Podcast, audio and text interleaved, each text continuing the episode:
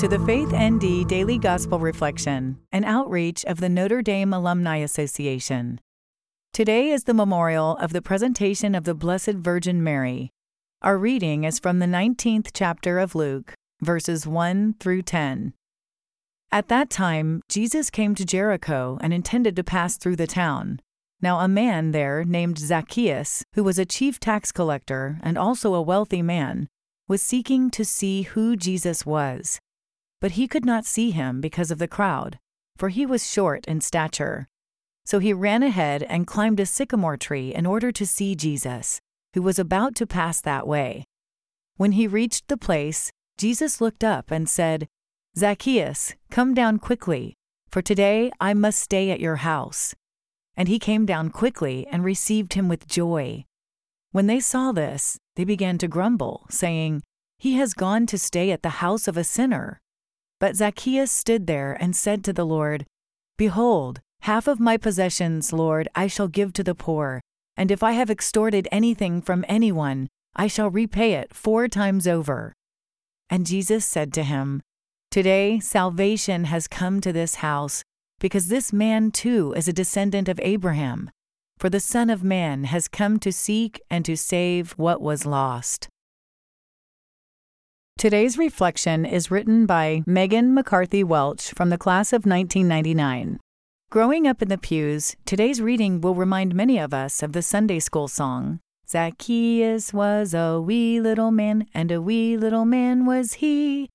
But it's far too simple of a piece for such a complex story. I'm not proud to admit that when I first read today's gospel passage, I pictured myself as someone else in the crowd coming to hear Jesus. I can't see him, but as long as I can listen to Jesus, I feel like that is enough. Then I see Jesus walking over to the small tax collecting jerk that climbed into a tree. Why does he get all of Christ's attention? How annoying. Okay, let me try again. Now, I imagine myself as Zacchaeus. I know I'm among people who don't like me because over the years, I've cheated and stolen from them. I'm not really sure if I want to be in a spot where everyone can see me, but I need to see Jesus. Why does Jesus, in front of all these people, choose me and my house? Being honest about my initial judgmental reaction and then thinking the story through again from Zacchaeus' perspective reminds me to examine where I am each day. If what I need to do is hear Jesus, and that's what I get to do, then I should be satisfied. Just think of all the places we hear his voice in our lives. If I need to hear him and see him, if I need more, where is that spot for me? Where can I be vulnerable? Where can I seek further and be reminded that he always sees me? May we each remember that Jesus will always choose us. Today's prayer is written by Reverend Ricky Bevington, CSC. Lord Jesus, come, stay at our house interrupt our lives, turn everything upside down, rouse us out of our humdrum torpor, our apathy, our complacency.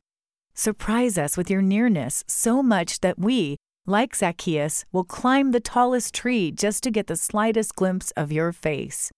Prepare our hearts to receive you with love. Amen.